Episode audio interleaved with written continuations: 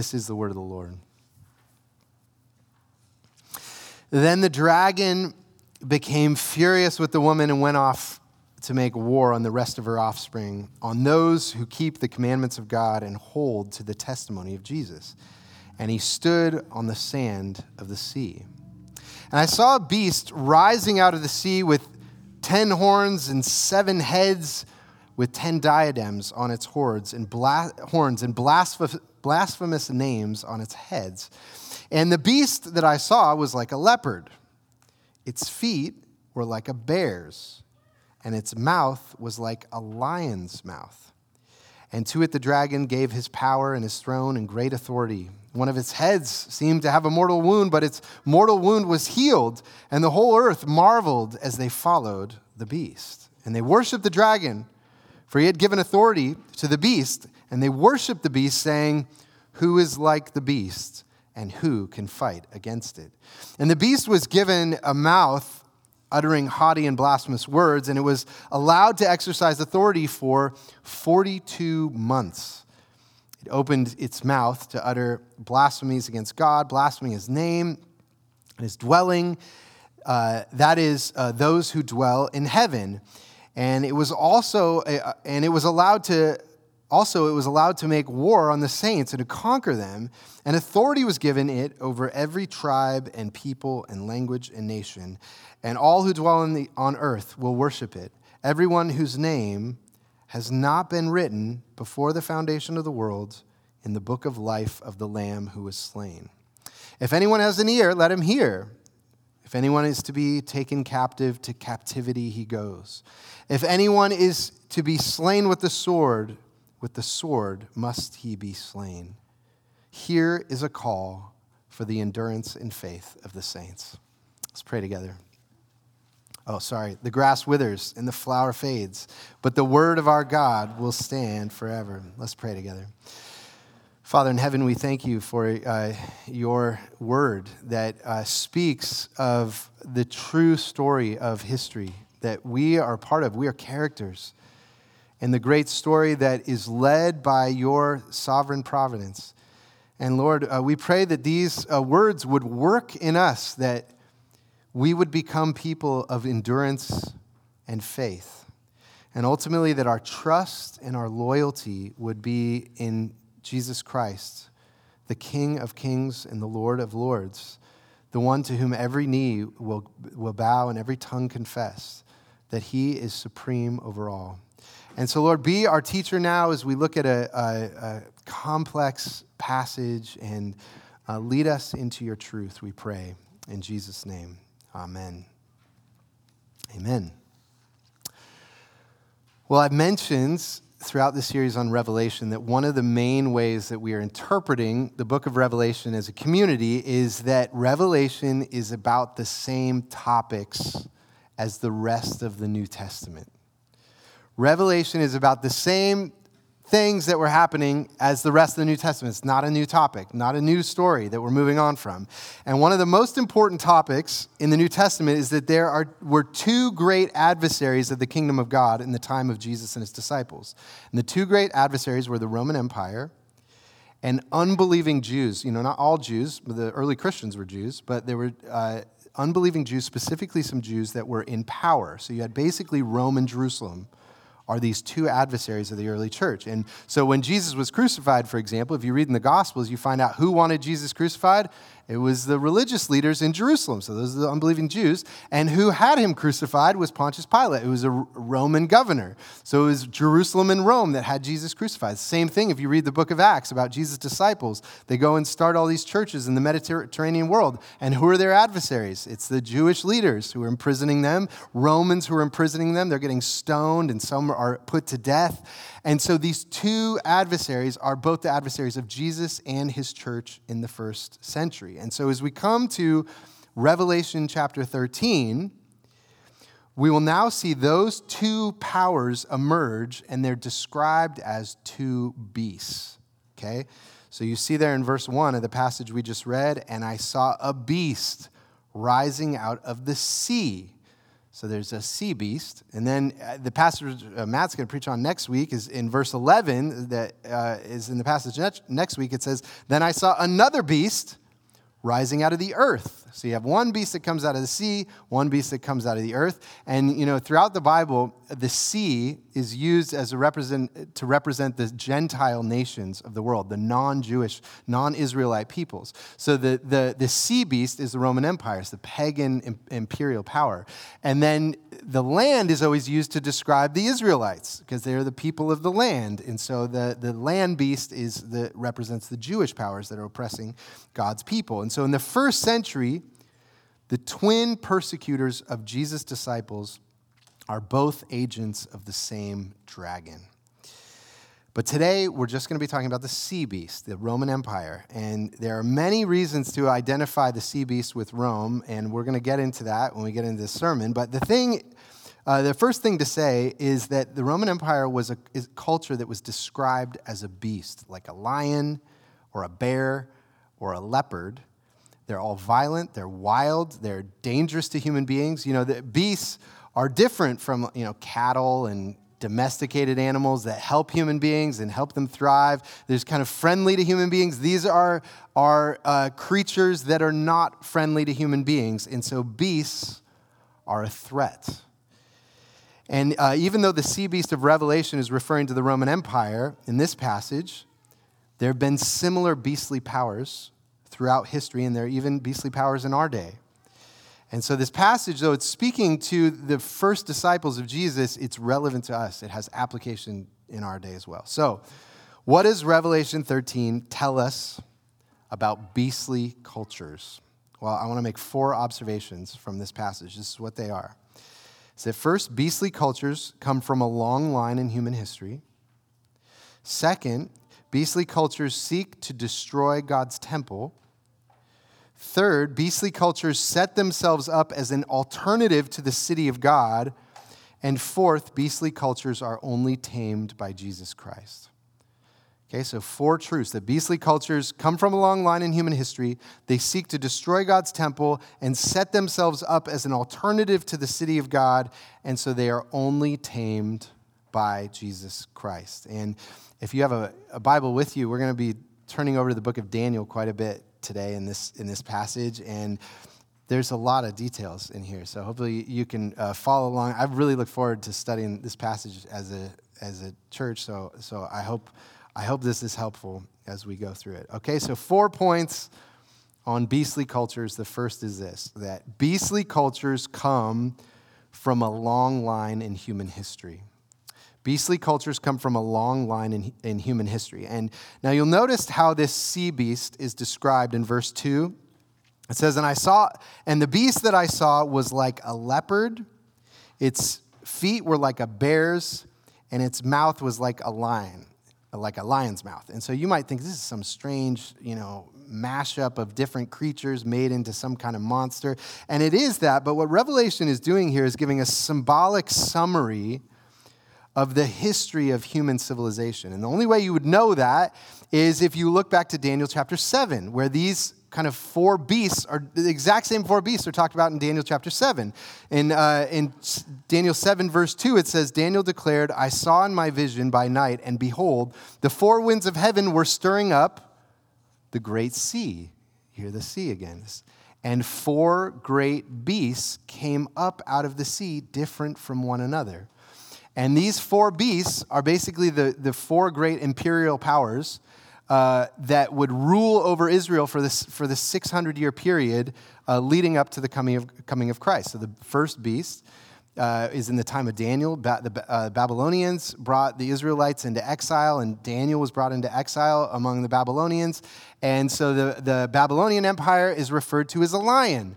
And then Cyrus the Great defeated the Babylonians in 539 BC. And so the Persians became the new world power. And the Israelites were under the Persians for the next 200 years. And so Persia is referred to as a bear. And then after the Persians, Alexander the Great defeated the Persians in 331 BC. And so the Greeks became the great power in the Roman Empire. And the Greeks are referred to as a leopard. And then the Greeks would rule the Mediterranean world until they were defeated by the Romans at Corinth in 146 BC. And so the fourth beast that Daniel mentions is Rome. And actually, if you go to Daniel 7, verse 20, it says that the fourth beast has 10 horns. And the beast in Revelation 13 has 10 horns. And so clearly the sea beast of Revelation 13 is Daniel's fourth beast. It's an imperial power that came after the Greek Empire, and that is clearly Rome. But an interesting difference between Revelation and Daniel is that in Daniel, these animals are four different animals. But in Revelation, they're all kind of made into one animal. And basically what it's saying is that Rome has the same qualities of Babylon and Persia and Greece kind of all wrapped up into one monster beast. And so when Rome came into power, it was another in a long line of beastly empires. And actually, this long line goes back even before Babylon. If you go to the beginning of the Bible, there's the Babel. They built the Tower of Babel. It's kind of this oppressive culture. And then there's Sodom and Gomorrah that's destroyed by the Lord. And Egypt, who enslaved the Israelites in the time of Moses. And then the Assyrians are the great power that you read about in the book of 1st and 2nd Kings. And the Assyrians eventually were defeated by the Babylonians. And so there is this long line. And you might say, well, are there beastly cultures today? After Rome, was Rome the last of the beastly cultures? I mean, there's been a whole history of them. And of course, there are beastly cultures to our day that oppress God's people. You might say, well, is China, is very hostile to Christians in that culture? Is China a beast? Absolutely, it's a beastly culture. Can the United States be a beastly culture? Absolutely. It's exactly that kind of world power. When it becomes arrogant and rejects the true God, it turns into a wild and violent beast. And one of the notable qualities of these beasts is this thought: could anyone ever defeat them? You see that there in verse 4, how it says, "And they worshiped the dragon, for he had given his authority to the beast, and they worshiped the beast, saying, 'Who is like the beast? Who can fight against it?'" That's how the early Christians felt about the Roman Empire. I mean, who could ever defeat the Roman Empire? It's like unstoppable. And that's exactly how we feel about the United States or China, is we just think, how could these civilizations ever not be here? I mean, they're so powerful. They're so ingrained. There's so many people that they have authority and power over. And that's the temptation for Christians, is we look at the power of the culture around us. And you look at other things like, global media and global corporations and, the vast academia and university system or huge political structures. And you say, what is the church in the face of such awe-inspiring strength and influence and authority? Look at us. We're just this little church that no one knows about in Bellingham, Washington, and no one cares what we're doing. And Jesus says, we're the light of the world, but we feel so small. But this is one of the amazing things. Where's the Roman Empire now? Gone. Vapor. I mean, long gone. Where is Assyria or Babylon or Persia or the Greeks? Where is the ancient Egyptian empire? They're all gone and disappeared. All those empires have been broken. Where is the kingdom of Jesus? 2 billion strong in every nation today. I mean, billions of people are worshiping like we are right now in every tongue and language, that people give their loyalty to Jesus as the King of Kings and Lord of Lords. And it's growing like crazy. It might not be growing a lot in the United States, but in the majority world, in in Africa, in South America, in China, in Asia, Jesus' kingdom is growing stronger and stronger. It's grown more in this last century than by all the previous centuries combined. That's how much it's growing. And that's why Revelation was given to the first Christians, because just because you feel so small compared to the Romans, the kingdom that you are a part of will far outlast theirs. And so you look at the closing verse of this passage we just read. What does it say? Second part of verse 10. Here is a call for the endurance and faith of the saints. Revelation will say, in the end, the great beast and the great dragon behind them will all fall. And in the meantime, it will look like you and I are being defeated, just as it looked like Jesus was defeated. But in the end, the kingdom of God will triumph. So first, beastly cultures come from a long line in human history. Now, you might hear that and think, well, that empires in the Bible are always a bad thing. You know, they're always wild and violent beasts. But actually, the Bible's view of empires is very complicated, because empires can be, in the Bible, God's servants. They're called God's servants in the Old Testament in a number of places. Or these empires can seek to devour God's people and become God's enemies. And so that leads to our second point. So beastly cultures come from a long line in human history. Second, beastly cultures seek to destroy God's temple. Beastly cultures seek to destroy God's temple. Now, all these cultures that we're talking about, the Babylonians, you know, the Persians, were all violent, powerful, aggressive.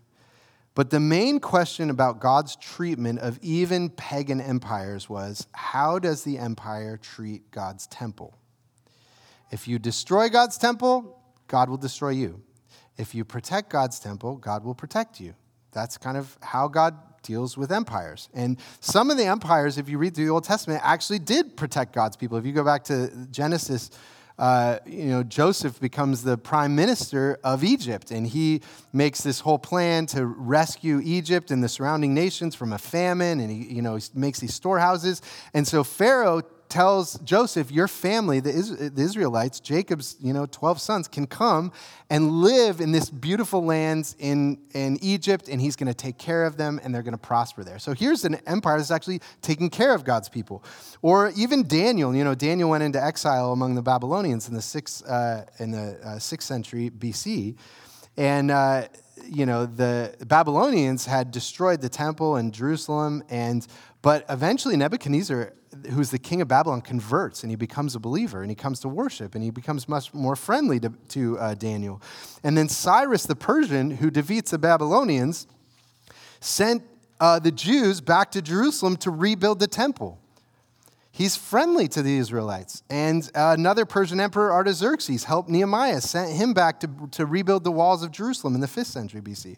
And actually, there's some record outside of the Bible that Alexander the Great had a kind of a positive, impressed view of the Jews. And he was kind of warm towards them. And so beastly cultures can serve to protect God's people and God's temple.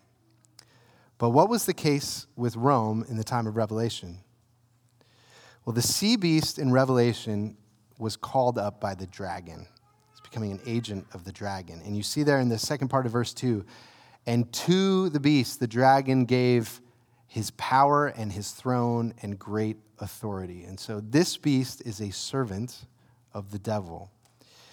And you see the effect of that there in verse 5, where it says, and the beast was given a mouth, uttering haughty and blasphemous words, and it was allowed to exercise authority for 42 months. So the beastly culture of Rome has become hostile to the Lord and to his people. Now, the mention of 42 months is a theme that runs through the book of Revelation. Maybe you've picked that up a few times as we've been going through it. Last week it's mentioned twice, but it's called 1,260 days. And then it's called a time, a times, and half a time, which is 3.5 years. And then now it's called 42 months. Those are all three ways of talking about 3.5 years. And you might say, what's the 3.5 years? What's that talking about? Well, 3.5 years is half of 7 years, a week of years. It's half a week of years.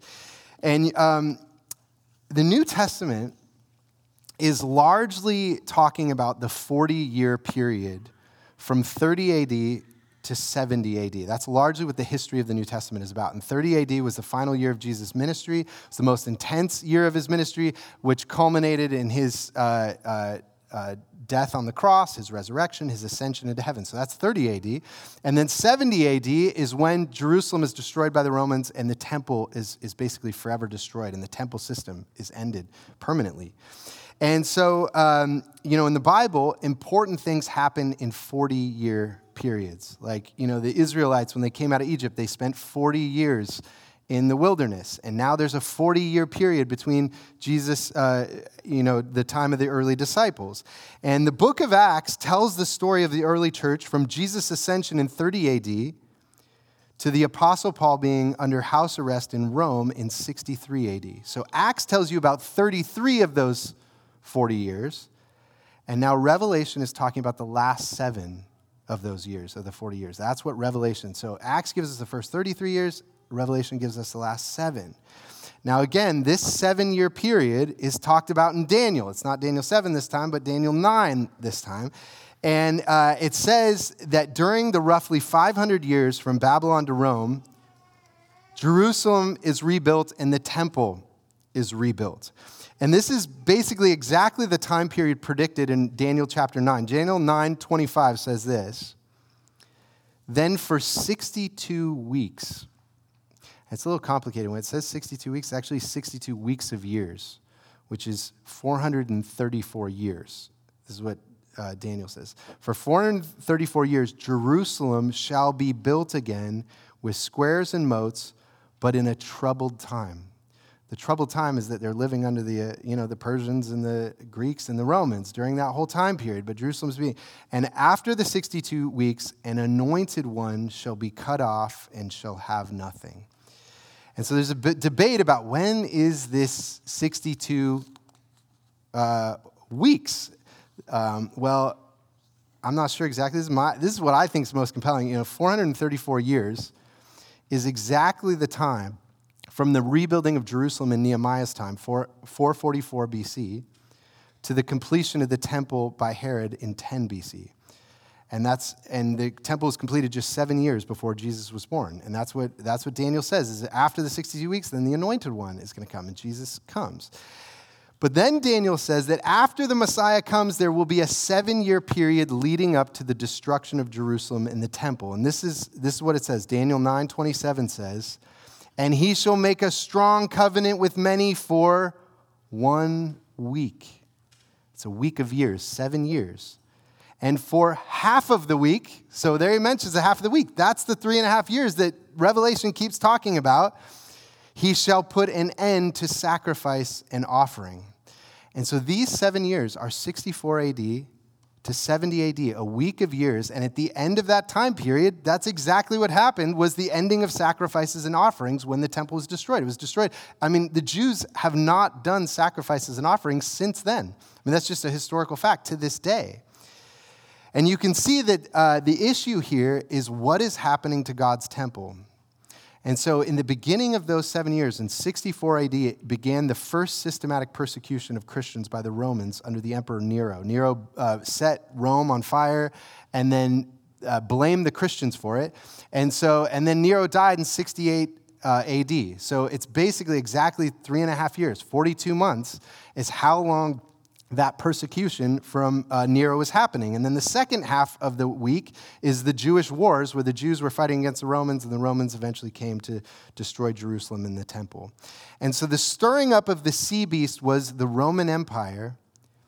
In this prophesied 7-year period, Rome has become a beastly culture that's seeking to destroy God's temple.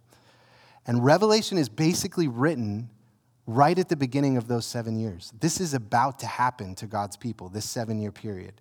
It's right at the end there of the book of Acts. As Peter Lighthart puts it, Rome is predator, not protector. So the empire is not protecting God's temple, it's hunting God's temple. And so what we've seen so far is that human history has had a long line of beastly cultures, and the main question about beastly cultures is, how do they treat God's temple? If you destroy God's temple, God will destroy you. And that is true to this day. The big question for nations like China or the United States is, how are you treating God's temple? How are you treating God's people where God dwells? And Christians have to know that even if those beasts turn violently against them, even though they seem so massively powerful, in the end, they will come to nothing, and God's kingdom will endure forever. Okay, so beastly cultures have a long line in human history, and when they go wrong, they seek to destroy God's temple. But this leads to a third observation about beastly cultures from this passage, and it's that beastly cultures set themselves up as an alternative to the city of God. Beastly cultures set themselves up as an alternative to the city of God. They try to be like the city of God. And one of the things that makes the beast particularly powerful in this passage is the mixture of worship and political power. You notice how the beast has 10 horns. You know, the tabernacle in the Old Testament, the place of worship, had 10 horns in it on the two altars and by the cherubim in the Holy of Holies. And so horns are symbols of power and worship. And it says in verse 4 of this passage, and they worshiped the dragon. And in the Roman imperial cult, there was a strong mixture of religion and politics. You know, Caesar Augustus had claimed that he was the Son of God, that he was divine. And the Roman Empire, they said, you know what, everyone, you can worship whatever God you want. We are totally tolerant of all kinds of worship, as long as you include in your worship worshiping the emperor. That is your duty and loyalty to the Roman Empire. So there's this mixture of politics and worship. And in fact, there's a strong sense of how the dragon tries to mimic God. It's not only that the dragon wants to be worshiped like God, but look at what it says in verse 3 there. One of its heads seemed to have a mortal wound, but its mortal wound was healed, and the whole earth marveled as they followed the beast. And so the beast has this kind of like death and resurrection. You know, Jesus dies and rises again, and the whole world follows after him. Well, the beast does the same thing. He has this mortal wound, and then he's healed, and the whole world comes and follows him. He's trying to be like the city of God. And some of you might be wondering, what's this talking about? That there's a mortal wound, and then he was healed, and there's, you know, different ideas of what this might mean. You know, this beast has 7 heads. Some people think these 7 heads are those empires from Babylon all the way to Rome. And if that's the case, then the mortal wound to Rome would have been when Julius Caesar is assassinated. And it seems like the empire is going to no longer be an empire anymore. But then Caesar Augustus, you know, revives the empire. And so that's kind of like the resurrection of the empire. It could be that. Others have thought that the 7 heads of the beast refer to the Roman emperors from Caesar to the fall of Jerusalem. And the one head that was wounded would be Nero, the 5th of those emperors, who was the great persecutor of the church. He committed suicide in 68 AD and was reported to have come back to life. And so whatever the answer is, the point is this, that beasts set themselves up as the saviors and God of the world. That's what beastly cultures do. And this passage is a warning for a state or for a government or for a ruler to want to become like a god to its people. And this is some of the political theology of Revelation. The state has a potential to become a beast. And if there's something that makes the Bible, you know, lean more conservatively politically, and I don't mean the Bible aligning with the Republican Party. I'm just saying be more conservative. This is why, is because when a people has a vision that the state, if it has all the allegiance of the people, will then heal the people. That dream is the beast setting itself up as an alternative kingdom of God. And Christians have good reason to be suspicious of such claims by the state. And you can see that that's what's happening. Look at verse 7. Also, the beast was allowed to make war on the saints and to conquer them, and authority was given it over every tribe and people and language and nation. If you've read the book of Revelation, does that sound familiar at all? Tribe, people, language, nation? That's from Revelation 7. That's the kingdom of God that has people from every tribe. And so the beast is trying to set itself up like an alternate church, an alternate city of God, and get everyone's hope and everyone's worship in it. The beast is both suppressing the church and trying to be like the church.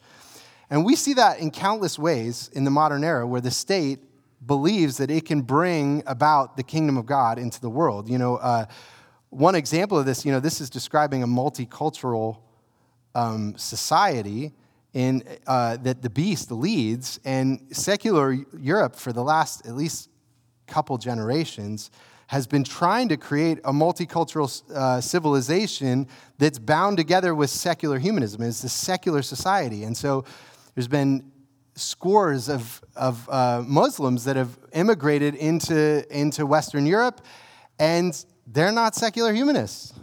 They got a totally different worldview. And they thought, we can bring everyone together, and we're all going to live together, and we're going to all understand one another. And they're finding that multiculturalism is failing, because what's going to hold diverse peoples together? The Bible tells us the only thing that can hold diverse peoples together is the worship of Jesus.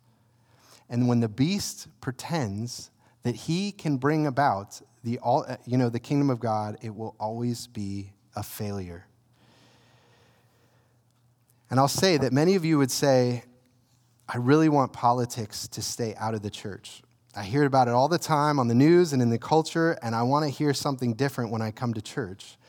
And I think on the one hand, that's basically exactly what Revelation is saying. You know, you think about these two paths that it places before us. Verse 8, and all who dwell on the earth will worship the beast. That's the main path of the world, is to worship the beast.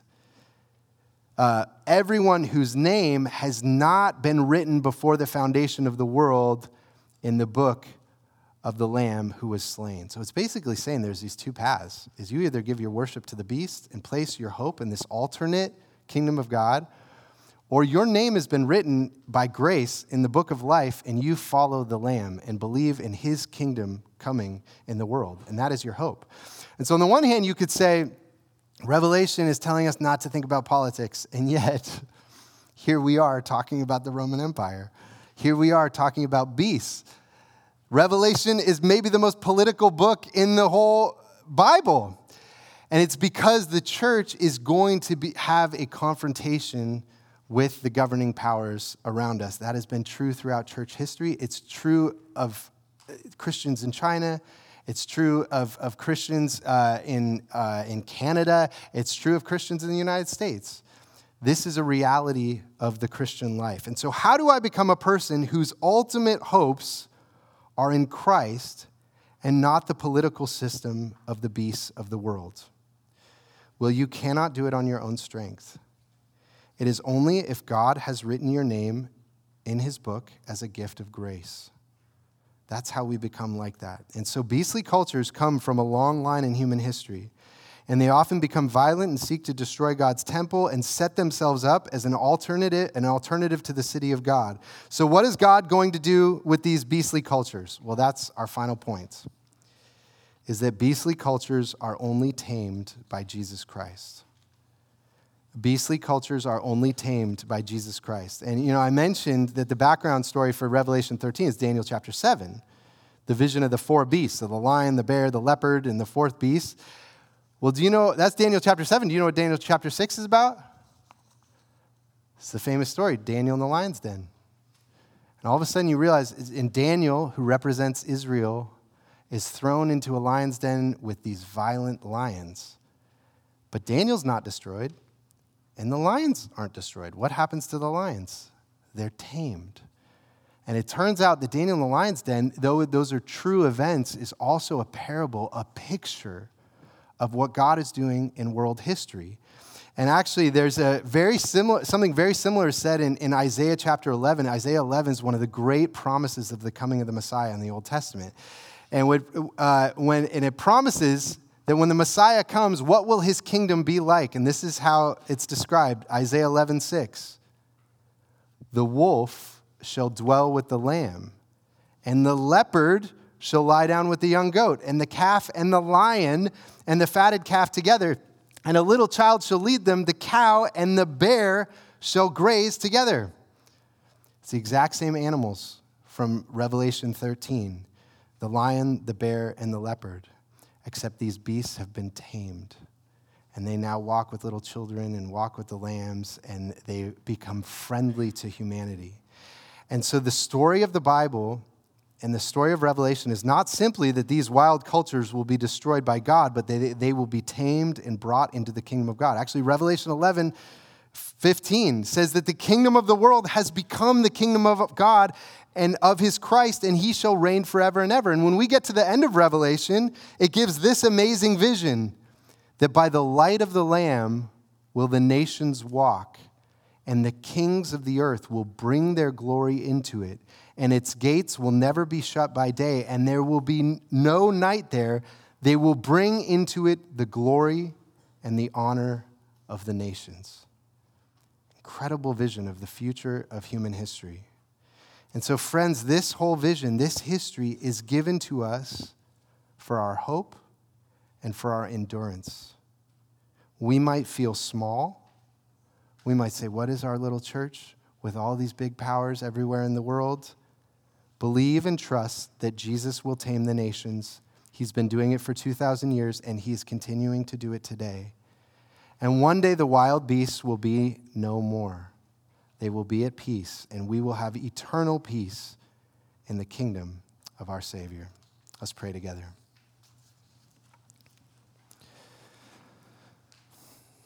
Father in heaven, how majestic are these passages, just a few verses that open up to us all of world history with such care and promise and vivid detail. And you tell us that these words were given to us for our endurance and for our faith, that we would believe in you, that we would continue in the work as your servants here. And Lord, we believe that it is not us that will tame the nations of the world. It is you. And we want to be useful instruments for the coming of your kingdom. And as Jesus, you taught us to pray, your kingdom come, your will be done on earth as it is in heaven. May the kings of the earth bow their knee to you and bring their glory into the kingdom of God. We look forward to that day in Jesus' name. Amen.